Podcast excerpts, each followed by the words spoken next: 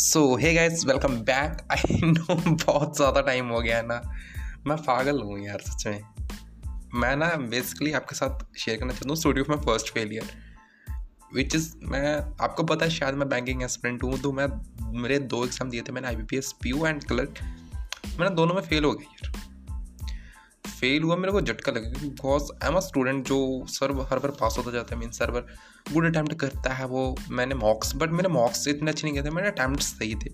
अब पता नहीं क्या हुआ but result is like thank you for being part of our preliminary exam you are not short listed for main exam so मेरे को ये देखकर बहुत बुरा लगा। बिकॉज़ मेरे को इससे बहुत ज़्यादा एक्सपेक्टेशंस थी। आशाएँ थी ना बोलते हैं।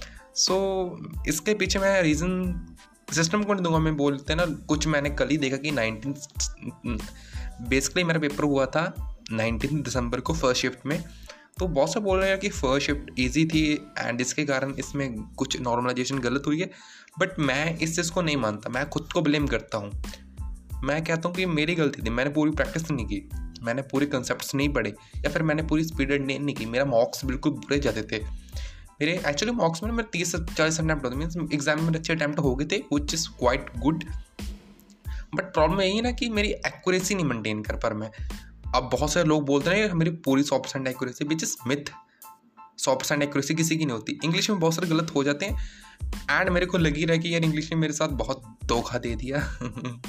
तो सुधारेंगे यार, कमियाँ हैं सब में, होती हैं, मेरे में भी है यार। Actually I am not a very bright कि मैं फ़र्स्ट अटैम्प्ट मारूँ मेन्स भी पार कर दूँ। मैं ऐसा स्टूडेंट नहीं हूँ। मेरे को थोड़ा सा अडेप्ट में टाइम लगता है। मैंने अडेप्ट कर ली सीनेरियोज तो शायद अब एस बी क्लर्क सामने जो आएगा, वो अच्छा हो।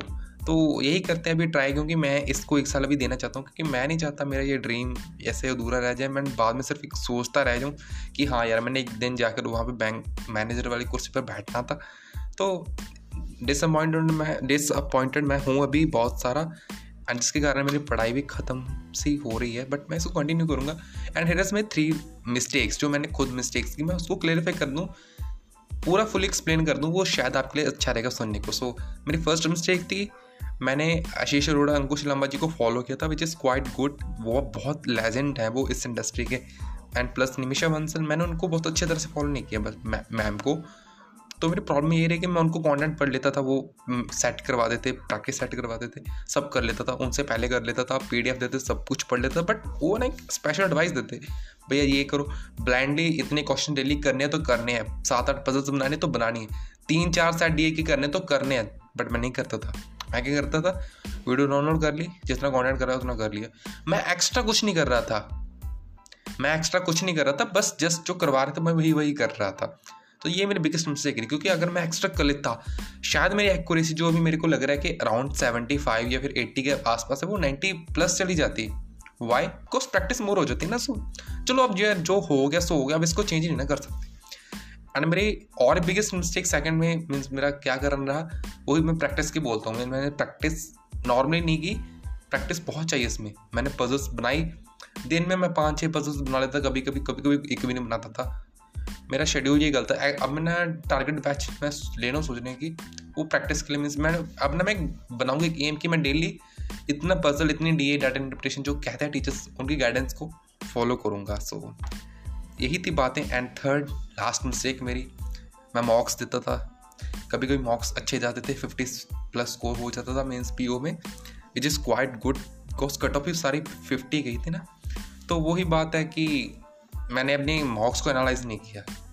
ये मेरी बिगेस्ट मिस्टेक है। सो गाइस मैं खुले आम साम, सबके सामने मैं इसको एक्सेप्ट करता हूँ। मैंने, क्योंकि यार मैंने बड़ा ही अच्छे से बोला था, मैं बैंकिंग स्टूडेंट हूँ मैं अपना एक्सपीरियंस शेयर करूँगा। क्योंकि मेरे को पाँच छः मंथ हो चुके थे इसको पढ़ते हुए। तो अब बस अगर हम अच्छा कुछ बता रहे हैं तो मैं सब कुछ बुरा भी बताऊँगा अपना।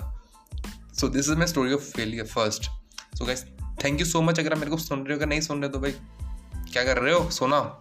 एप्पल पॉडकास्ट पे जाओ यार